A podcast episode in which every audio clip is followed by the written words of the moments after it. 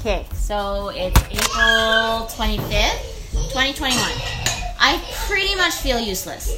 Like, like, like I was talking earlier about all of this, like, hopes and dreams I have to be able to, like, just spend time to do family history work and just, like, hunker down and get into that space of mind where I can just ponder on these people's names and like where Heavenly Father knows their information is, like their birth dates and death dates and everything.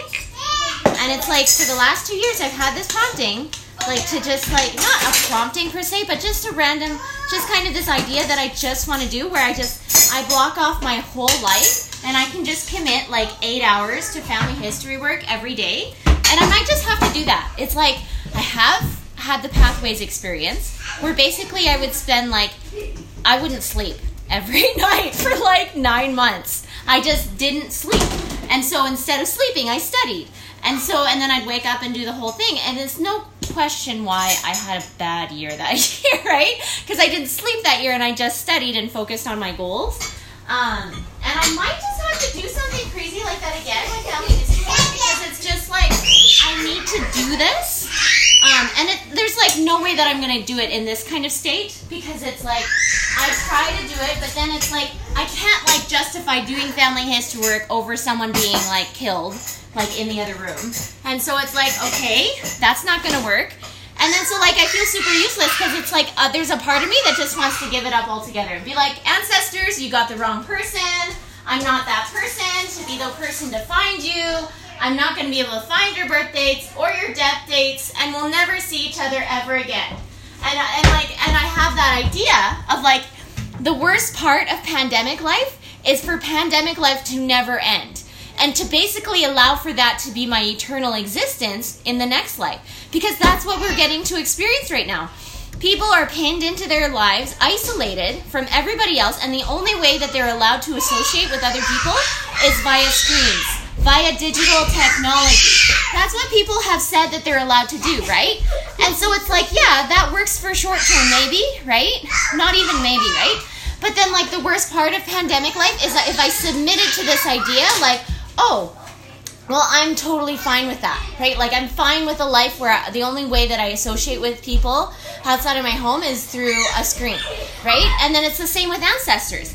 If I don't do anything about finding their birth dates and their death dates, that's the only way that I'll ever connect with them is through like a device. I won't ever get to like see them and embrace them and actually be a family together unit and like actually be like all together in like you know, I remember my celestial room experience and like my sealing room experience when I was with my husband on our wedding date.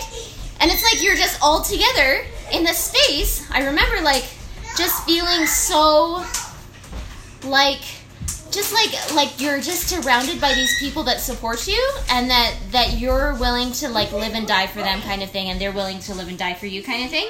And it's like like i just can't i can't do it right now obviously. I can't do it when i'm trying to take care of myself. I can't do it when i'm trying to take care of other people that aren't able to do it themselves because they're too caught up with being bored or like too caught up with like being like immature, unself reliant, like not like they just don't have the skills yet to know how to like make their life happen.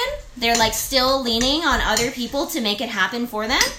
And so it's like I just can't focus on those kinds of things because I have people that are dependent on me. And so then it's like, okay, that's okay.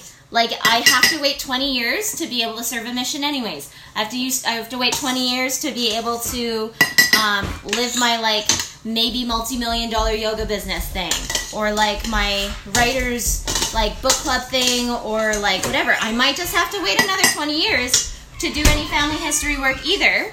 And that's okay too. Like I can be okay that it takes time to um, do those things that I I can do, right? Like and that maybe I'm not supposed to do it in the next hour. Maybe I'm supposed to wait 20, 20 years until I do that.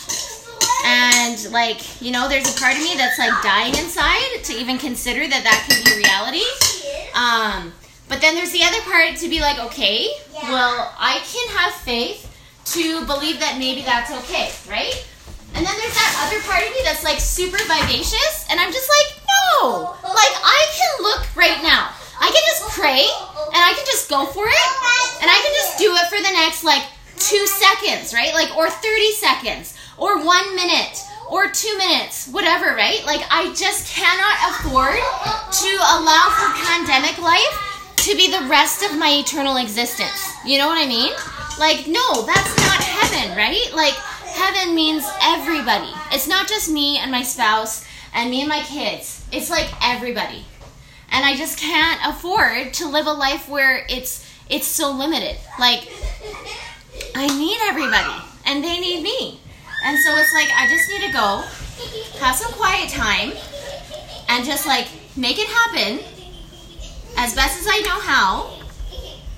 And I'm sure something will go, come to pass one of these days, right? It might take 10 years. You know, it's taken me 12 years to get to this point as this like teeny bopper, um, like married couple person. And so that's kind of where I'm at with that. And I will see what, what I can do.